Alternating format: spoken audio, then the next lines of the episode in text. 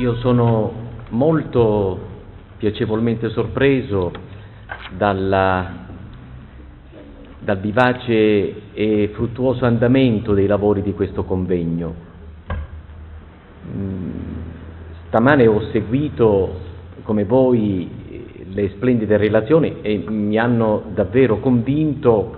che eh, l'associazione Pietra di Scarto sia una delle, forse non tante, ma comunque una delle note eh, positive eh, della nostra città, perché sollecita attenzione, sollecita partecipazione e crea quella forma di mobilitazione che dovrebbe essere permanente all'interno di una comunità sociale. Detto questo, eh, aggiungo subito, ringraziando la Presidente dell'Associazione, nonché il eh, mirabile staff che la contorna, dell'invito che mi, che mi hanno fatto,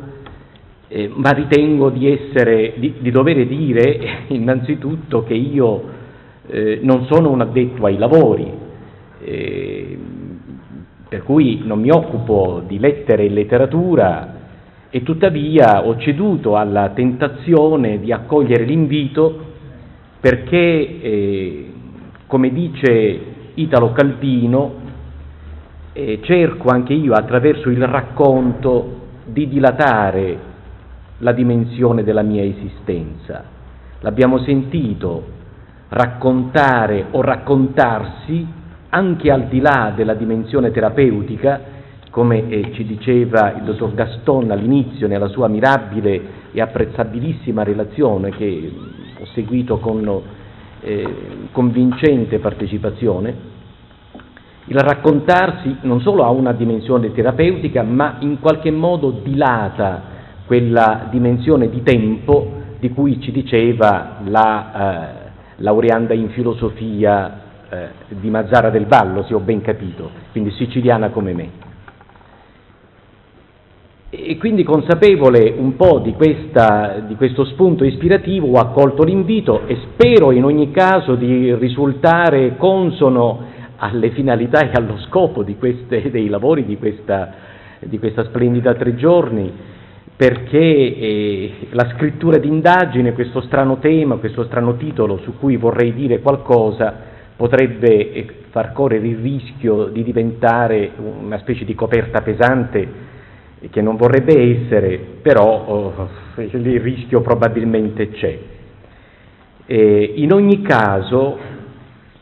in ogni caso, ogni vicenda, ogni avvenimento comunque che, che puntella e che costella la nostra, che punteggia la nostra vita ha una sua narrabilità, come è stato detto. Ogni elemento della vita ha una sua dimensione di raccontabilità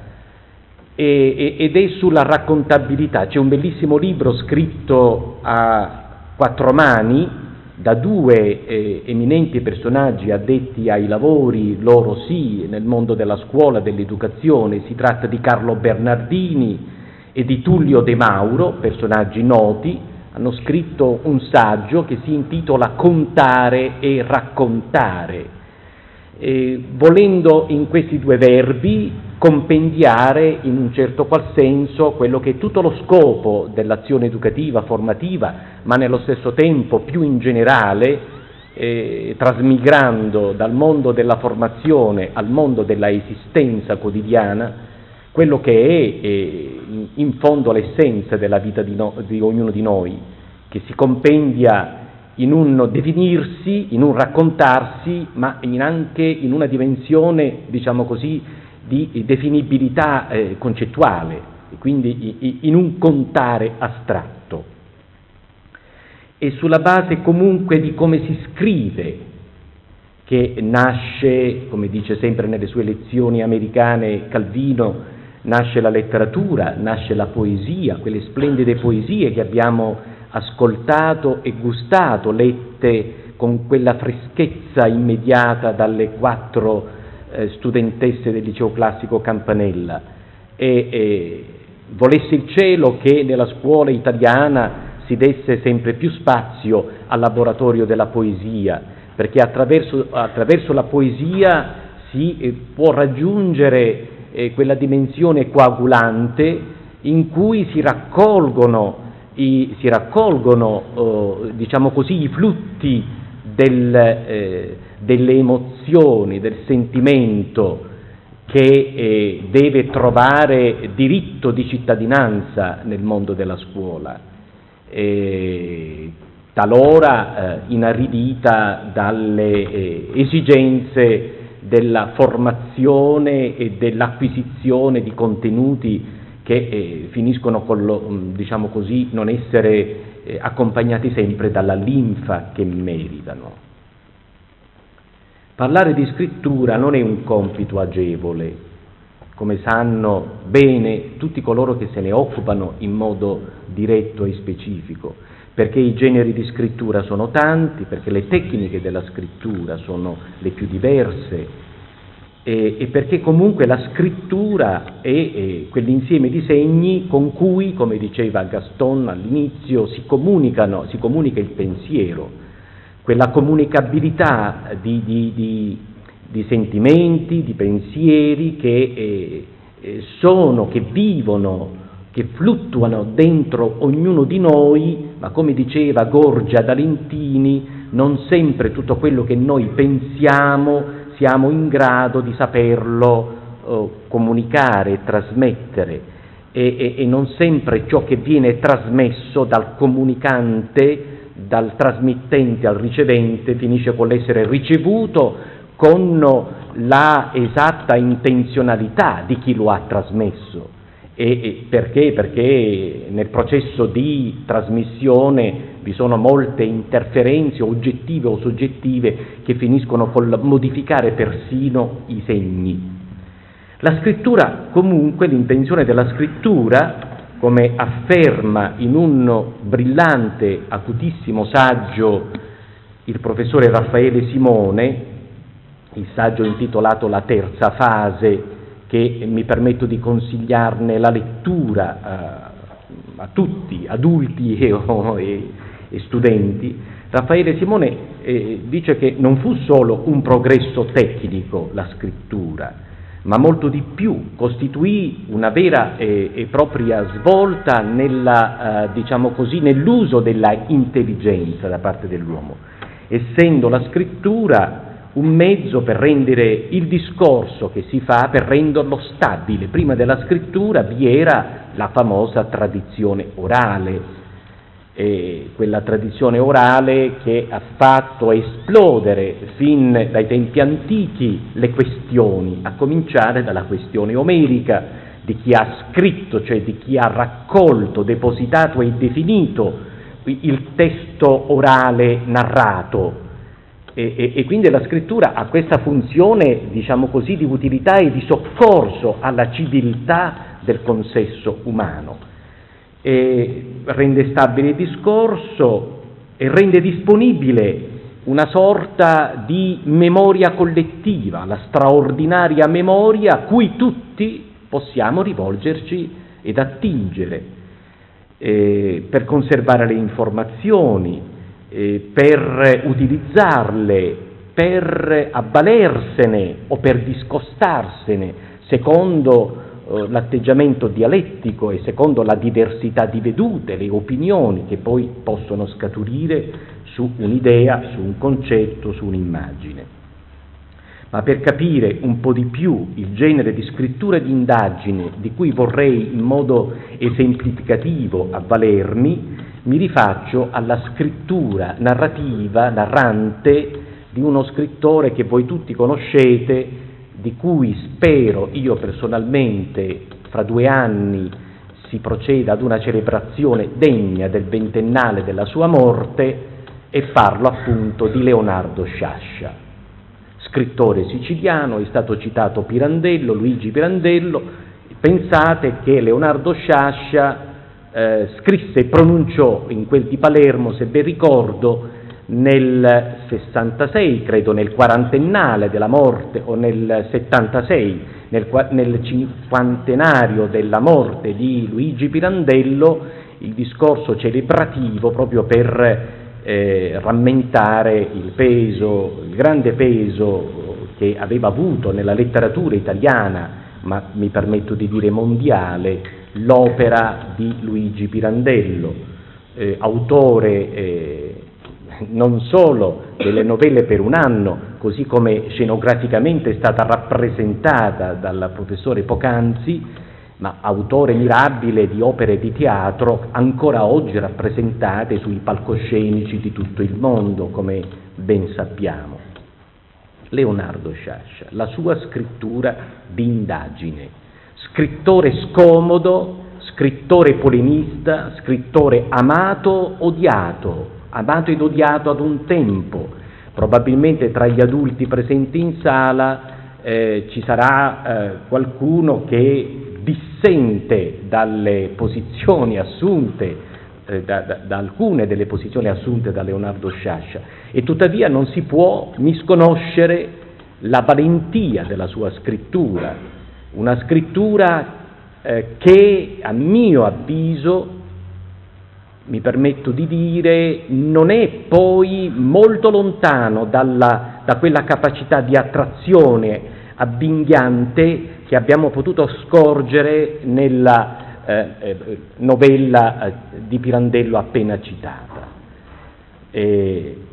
e mi avvarrò di alcuni eh, esempi della scrittura di Sciascia che credo svolgano bene il compito di fare capire quanto ammaliante e quanto catturante sia la presa della scrittura di Leonardo Sciascia. In ogni caso la sua scrittura risponde a due requisiti fondamentali peculiari. Il primo requisito è quello di, attraverso la scrittura, eh, eh, diciamo così, cronachistica forte, vibrante, di raccogliere informazioni, di depositarle, quelle informazioni significative, perché possano durare nel tempo, come diceva Raffaele Simone. Ma l'altro compito, l'altro requisito affidato da Leonardo Sciascia alla sua scrittura è il requisito dell'indagine. La scrittura di Sciascia indaga, scava sui fatti avvenuti, di cui si occupa eh, fornendoci in maniera fruttuosa materiale di riflessione critica, ma non eh, materiale di riflessione critica così eh, dozzinale e raccattata nei mercatini delle chincaglierie, ma è materiale di riflessione critica di primissima mano. E, e, ci permette alla fine di formarci comunque un giudizio critico, ecco perché è uno di quegli autori che la scuola dell'autonomia, secondo me, dovrebbe valorizzare al massimo perché serve come veicolo per la formazione del pensiero critico sui fatti contemporanei più significativi. Detto ciò della scrittura di Sciascia, non vorrei comunque eh, con questi due riferimenti apparire riduzionista perché eh, credo che la sua scrittura abbia una dimensione ancora maggiore e tuttavia ogni volta si deve fare un discorso, un minimo di riduzionismo eh, in ogni compito da, da, da sviluppare c'è. In ogni caso, la sua scrittura eh, cosiddetta di indagine o investigativa, eh, perché eh, la scrittura di Sciascia è anche scrittura saggistica, descrittiva, narrativa tout court, come dice sempre Calvino, eh, quello che dice Calvino si definisce dello scrivere le storie nell'ambito della na- narratività. In ogni caso, la scrittura d'indagine, questo mi preme mettere in evidenza, ha una peculiarità che eh, non vede Leonardo Sciascia essere, diciamo così, l'antesignano. La tradizione letteraria italiana presenta altri scrittori che si avvalgono di questo strumento per svolgere delle indagini. Ne cito tre, Emilio De Marchi, con il cappello del prete del 1887 in cui svolge in modo magnifico, mirabile, una indagine su un episodio di cronaca accaduto in quell'epoca,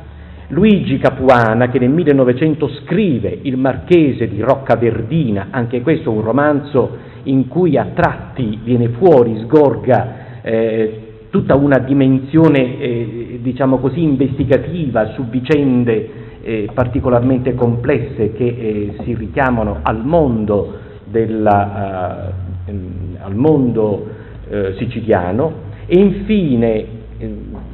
tanto per non andare per le lunghe, Carlo Emilio Gadda con quel pasticciaccio di via Merulana, anche questo un racconto narrato sulle corde appunto di vicende accadute su cui si cerca di svolgere una certa indagine. Quindi lo scrittore che svolge un ruolo sociale particolare, che non è quello soltanto di divulgare saggisticamente delle idee, non è quello soltanto di accompagnare, diciamo così, la dimensione esistenziale eh, di eh, rasserenamento nei confronti di chi legge un'opera di narrativa e si rassarena, si, si rilassa, perché compito della letteratura è talora anche questo, ma uno scrittore invece che svolge una funzione sociale. Quanto sia stato Leonardo Sciascia a tale riguardo scrittore di utilità sociale profonda lo vedremo, già lo sappiamo, ma lo vedremo così analiticamente subito eh, da qui a poco. Per non citare eh, alcuni altri scrittori contemporanei, tra cui alcuni siciliani di vaglia ancora, come Franco Cannarozzo, che scrive con lo pseudonimo di Franco Enna, eh, Ezio De Rico, Augusto De Angelis, autore di quel commissario De Vincenzi eh, di cui sono state fatte delle riduzioni televisive anche, e cito ancora un altro autore, questo non siciliano ma pugliese, un giudice, un magistrato, si chiama Gianrico Carofiglio, eh, i cui due libri, sempre editi dalla Sellerio, mi permetto di consigliarne la lettura, Testimone inconsapevole e ragionevoli dubbi. Come vedete, eh, la scrittura d'indagine allora eh, ha una sua eh, connotazione ben precisa e dei propri rappresentanti, è una, una vera e propria scuola. E Sciascia assimilarlo esclusivamente alla scrittura d'indagine non basta, però per ora ci occupiamo, eh, dicevo, di questa sua peculiarità. Eh, perché attraverso oh, la scrittura d'indagine Sciascia si, eh, si ripromette di perseguire, di ricercare su certi fatti su certe vicende realmente accadute di valenza eh, cronatisticamente parlando rilevante, cerca di, eh, di ricercare la sua verità per porgerla all'attenzione del lettore.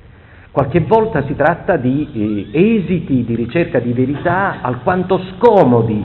eh, perché? Perché nello scenario, cioè eh, lo scenario su cui pone tutte le vicende eh, accadute e di cui fa ricerca Sciascia è lo scenario della società italiana e quanto questo scenario sia stato, lo dico in modo particolare per gli adulti che hanno vissuto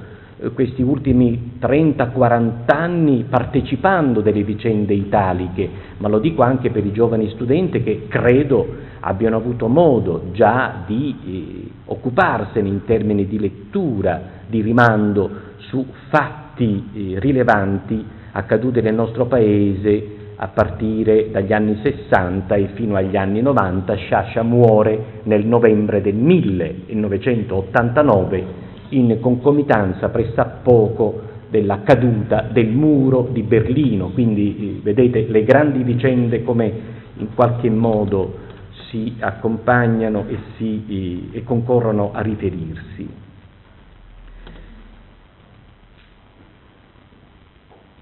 E perché? Perché la scrittura d'indagine di Sciascia merita questa rilevanza, come dicevo, e, e, e dico più esplicitamente, perché in qualche occasione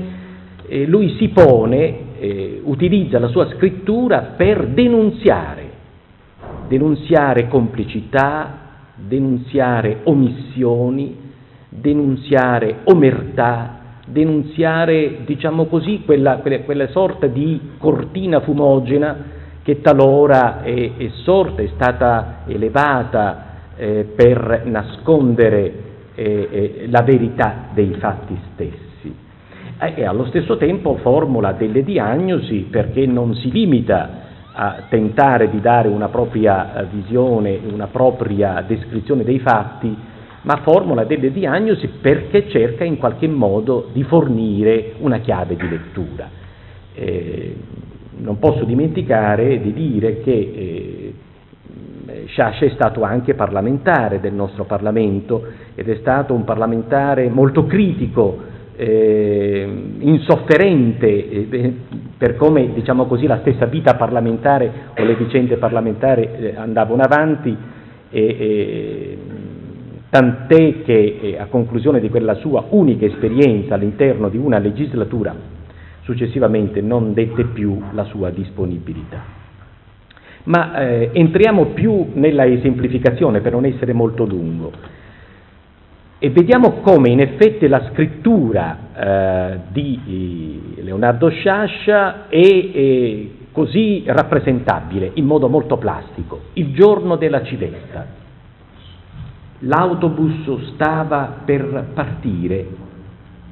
la piazza era silenziosa nel grigio dell'alba, solo il rombo dell'autobus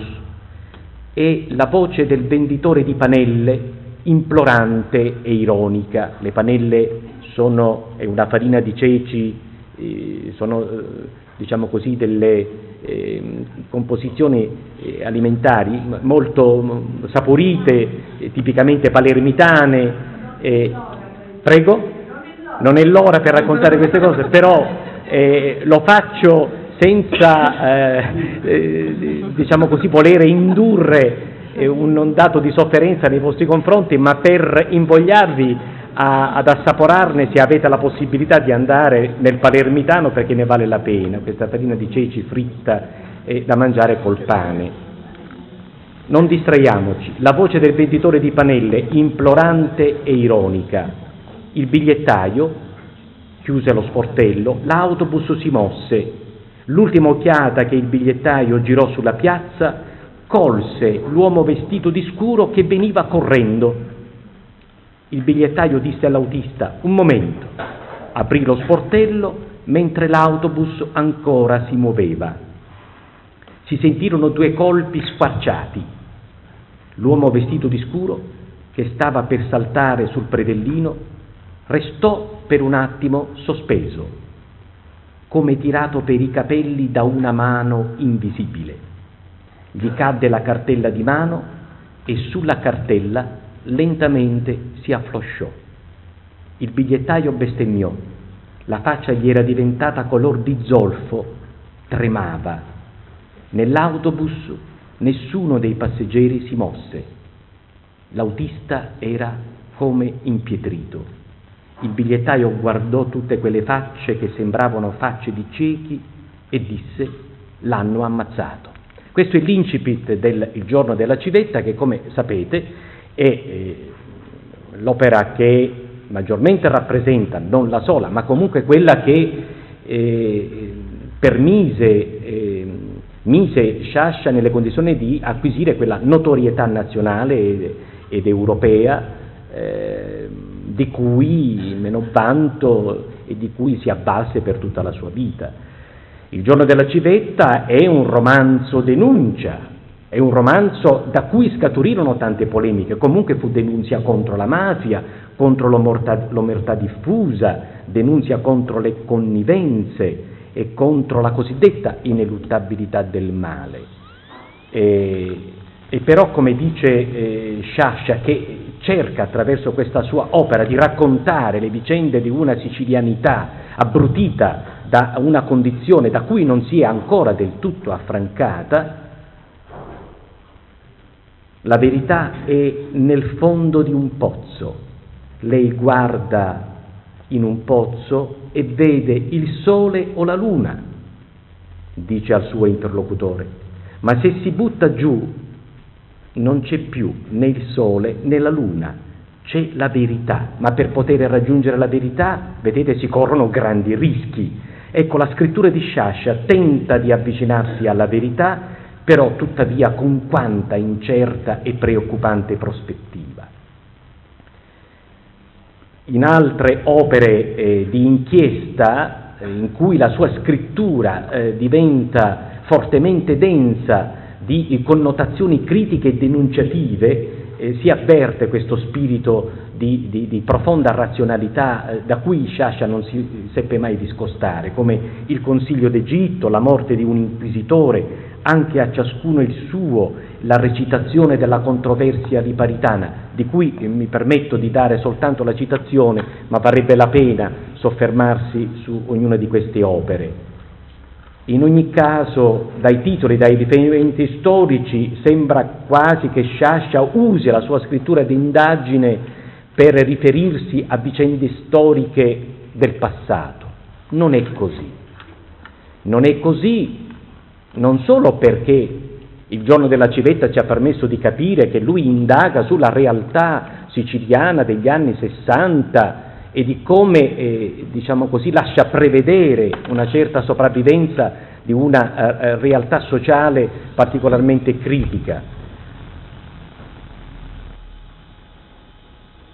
Non è così anche per un altro motivo, perché vi sono fatti accaduti,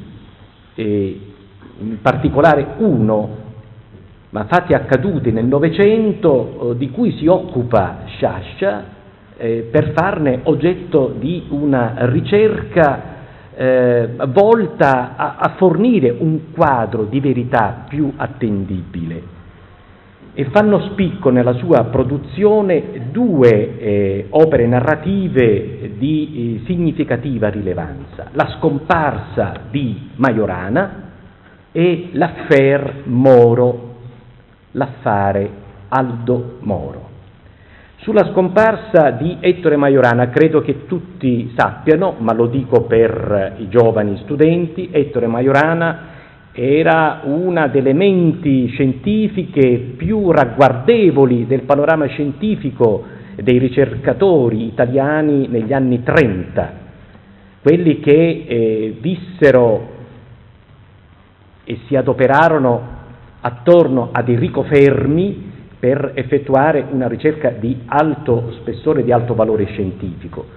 Eh, visse la vita dei ragazzi di via Panisperna a Roma, dove appunto si svolgeva questo, eh, questo laboratorio eh, frut- eh, fecondissimo della ricerca scientifica, vi Fermi, Emilio Segre, Amaldi, Rasetti e tanti altri. È stato un periodo effettivamente eh, periodo d'oro della ricerca scientifica nazionale. E nel 1938, dopo che eh, Ettore Majorana, ad appena 31 anni, ebbe modo di ricoprire la cattedra di fisica teorica all'Università di Napoli, prese il vaporetto da Napoli per raggiungere Palermo, lui era eh, catanese di nascita, era nato a Catania nel 1906, raggiunse Palermo, dopo tre giorni riprende il eh, vaporetto da Palermo per ritornare a Napoli se ne perdono le tracce definitivamente. La scomparsa di Ettore Majorana ha costituito e costituisce per certi versi ancora oggi un arcano, un mistero su cui eh, la fantasia, su cui le elucubrazioni, le più, diciamo così, inconsapevoli, le più stravaganti si sono manifestate. Ancora oggi perché rammento subito che eh, una nota trasmissione televisiva, chi l'ha visto, eh, nel luglio del 2006, quindi pochi mesi addietro, ha riproposto ancora una volta la vicenda di Ettore Majorana e la cognata Annunziata, la moglie di uno dei fratelli di Ettore Majorana, ha lanciato un appello nei confronti del Vaticano perché il Vaticano desse una, un proprio contributo chiarificatore in merito ad una delle ipotesi avanzate per quanto riguarda la scomparsa di Ettore Majorana, del convento dove si era potuto rifugiare eh, Majorana nel momento in cui aveva deciso di scomparire. Questa sorta di suicidio, diciamo così, politico-sociale eh, cui probabilmente volle destinarsi, un po' come quel suicidio tentato e raccontato mirabilmente dal professore di quella novella pirandelliana. Ettore Majorana comunque scompare. Non è una scomparsa del tipo il fu Mattia Pascal, perché quella è un'altra vicenda e, e quest'altro romanzo mi permetto di consigliarlo agli studenti perché ne trarrebbero grande gusto e, e diciamo così, possibilità di capire anche attraverso questa complessa opera ma eh, allettante opera narrativa di Pirandello. Qui scompare davvero Ettore Majorana e le ragioni della sua scomparsa si annidano e si eh, rintracciano, si potrebbero rintracciare in molteplici ragioni. Bene, meticolosamente, con caparbietà certosina, con, diciamo così, quella voglia di eh, esplosione razionalista che ha sempre caratterizzato l'opera e il pensiero di Leonardo Sciascia, indaga a fondo, confronta le vicende, eh, mette in concatenazione tutti i fatti per arrivare ad una sua logica verità. Per Leonardo Sciascia, Ettore Majorana sicuramente si è rifugiato in un convento, questo è il suo convincimento, perché aveva, diciamo così, era un personaggio molto turbato dagli esiti verso cui volgeva un certo ramo della ricerca scientifica e questo turbamento probabilmente gli sviluppò una profonda crisi di coscienza che ne determinò la sorte, quale essa eh, sia stata, comunque sia stata. Questo per dire eh, di che cosa si occupa la scrittura d'indagine investigativa di Leonardo Sciascia, ma vado subito a citare rapidamente per non eh, annoiarvi e stancarvi ulteriormente l'affair Moro, che è ancora un problema attuale, anch'esso forse più e più complesso di quello di Ettore Majorana. In questo romanzo inchiesta, pensate che sono state formate 4 o 5 commissioni parlamentari d'inchiesta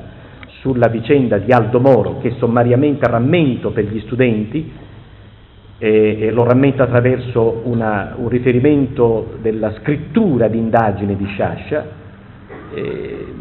queste commissioni d'inchiesta non hanno approdato a nulla, non c'è ancora una verità certa sulla vicenda di Aldo Moro. Di certo c'è che il cadavere di Aldo Moro, assassinato dalle Brigate Rosse, che sono tornate di preoccupanti attualità nel corso di queste settimane. Ecco, lo scrittore che si occupa e che diventa uno scrittore di questioni civili, il cui impegno civile eh, serve spesso per la causa comune. Questa è una ragione di, di grande utilità per noi tutti. Quindi non è soltanto svagatezza letteraria, ma appunto impegno civile. Eh, Leonardo Sciascia assume una posizione nel 1979 molto netta eh, divenendo, diciamo così, destinatario di polemiche infuocatissime, tra gli altri la polemica con l'allora direttore della Repubblica Eugenio Scalfari, oppure con tanti altri personaggi eh, del mondo eh, della intelligenza italiana di quegli anni. Nell'affer Moro si avverte eh, davvero quanto Sciascia fosse consapevole dell'uso che egli faceva della sua scrittura per comprendere e per dare un senso alla realtà e ad alcuni fatti che realtà dalla realtà affioravano. Una scrittura narrativa ipotizzata e eh, adoperata eh, come eh, eh capace di, di, di scardinare quella, quelle segretezze o quelle, quelle penombre eh, cui spesso o dietro cui spesso i fatti si nascondono. Ecco, nell'affer Moro anche qui un, un, libretto molto denso di, la cui lettura mi permetto di consigliare ai giovani studenti, dopo aver ricordato un apologo racconto di Borges in cui si fa cenno al Don Chisciotte di Cervantes, altra grande opera narrativa che è, una pietra miliare per quanto riguarda la letteratura mondiale, ma il Don Chisciotte di Cervantes è riscritto e, e ripresentato secondo l'interpretazione del filosofo Unamuno nel 1905, in cui si rappresenta la storia di Don Chisciotte, scusate la parentesi, ma è necessaria, attraverso una serie di specchi che rimandano i riflessi di tante situazioni, perché il Don Chisciotte fu scritto da Cervantes ma mentre Cervantes si accingeva a scrivere la seconda parte, vi fu nel 1600, 1600, eh, 1606, 1605, perché si è celebrato da poco tempo il, il 400 anniversario della pubblicazione del, Serva, del, del, Don Chisciotte, vi fu un altro scrittore anonimo che scrisse il seguito di Don Chisciotte, eh, diciamo così, allontanandosi dalla vena ispirativa e dalla intenzionalità di Cervantes. Sciascia si sofferma comunque, ispirandosi a questo apologo di Borges, sul rapimento di Aldo Moro e così scrive il 16 marzo 1978, qualche minuto prima delle nove, l'onorevole Aldo Moro, presidente della Democrazia Cristiana, esce dal portone numero 79. Guardate la eh, diciamo così, esattezza dei dati eh, e del riferimento cronachistico eh, totale cioè non lascia fuori nulla, accompagna Sciascia il suo lettore per mano attraverso tutti i passaggi minuziosi, pur di far intendere come il verificarsi di certi fatti che produce determinate conseguenze non possano questo, questo, questa serie di fatti che produrre determinati esiti che devono essere letti e intesi in un certo modo esce dal portone numero 79 di via del Forte Trionfale. Sono ad attenderlo la 130 blu di rappresentanza. Il presidente deve prima recarsi al centro studi della democrazia cristiana e poi alle 10 alla Camera dei Deputati, dove l'onorevole Andreotti presenterà il nuovo governo. Di questo nuovo governo, che sarà il primo governo democristiano sorretto anche dai voti comunisti, l'onorevole Moro è stato accorto e paziente artefice, ma c'è inquietudine sia nel Partito Comunista sia nella democrazia cristiana perché entrambi temono il realizzarsi del compromesso storico e la perdita di quella identità partitica che aveva, eh, diciamo così, connotato la storia politica di questi due partiti fino a quel momento. Quello che sto dicendo è di una attualità impressionante, è ciò che sta accadendo in questi giorni, non eh, ciò che accadde ad Aldo Moro, intendiamoci per nostra fortuna, ma eh, i processi trasformativi che stanno interessando alcuni raggruppamenti eh, partitici eh, di cui noi eh, siamo come, come, elettori, come cittadini partecipi consapevolmente e, e, di cui, e i cui effetti eh, per certi versi subiamo perché dai rappresentanti di questi organismi partitici siamo governati. Detto questo, dice Sciascia, se oggi scrivo questo che ho scritto, che riporta i fatti accaduti e narrati nel 1978, se oggi scrivo questo, le stesse parole, nello stesso ordine, per me e per il lettore tutt'altro ne sarà il senso. Si è come spostato il centro di gravità questo ci fa capire con la sua scrittura d'indagine. Dall'onorevole Moro che usciva di casa ignaro dell'agguato, si sposta alla Camera dei Deputati dove l'assenza dell'onorevole Moro avrebbe rapidamente prodotto quel che la sua presenza difficoltosamente avrebbe conseguito, e cioè quell'acquietamento e quella concordia per cui il quarto governo presieduto dall'onorevole Andreotti venne approvato senza discussione e in un batti baleno.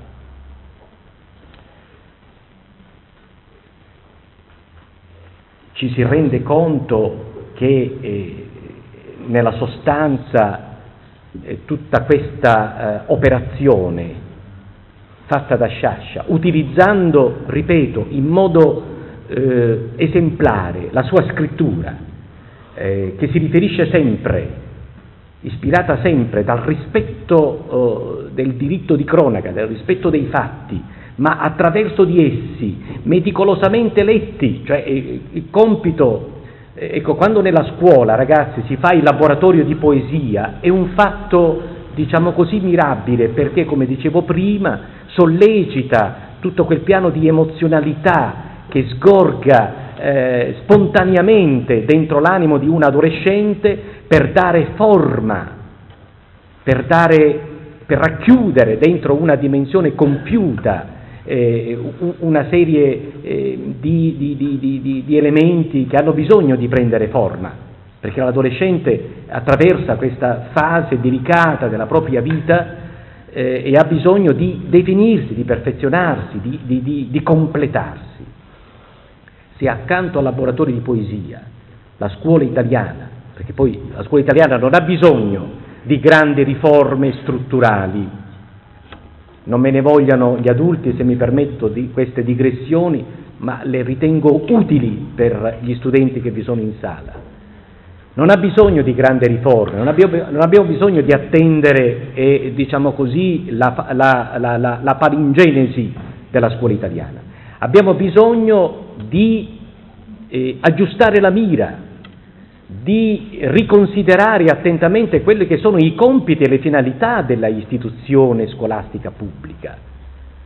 Vale a dire, ha bisogno la scuola italiana di aggiustare, di, pro, di procedere ad alcuni aggiustamenti passando dai processi di trasmissione di contenuti già definiti a elementi eh, di, di, conoscenza che devono essere acquisite attraverso la ricerca sul campo. Se accanto al laboratorio di poesia vi fosse il laboratorio di lettura, di lettura giornalistica dei fatti e delle vicende che il quotidiano ci riporta e su di essi fare opera critica di selezione, di cernita, di discernimento, questo sarebbe un grandissimo vantaggio perché permetterebbe ai giovani di acquisire quella formazione critica incrementale di cui tanto parlava eh, Emanuele Kant. Concludo. Concludo. No, no.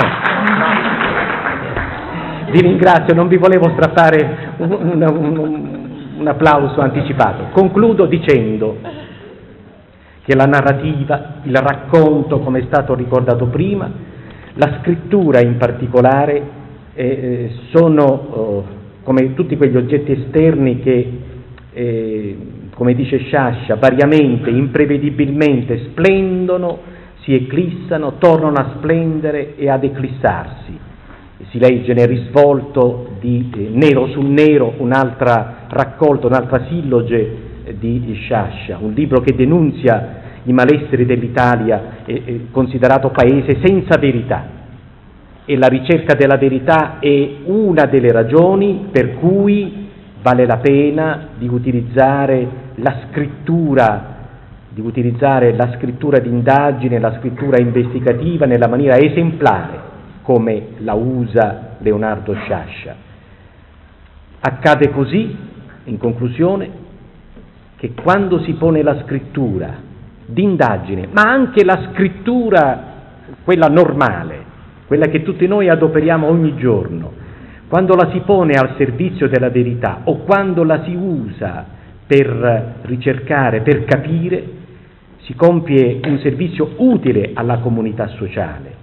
e questo servizio utile Sciascia con la sua sapiente scrittura d'indagine lo ha svolto a favore della sua generazione, ma se posso dirlo lo ha svolto a favore anche della nostra e della vostra generazione.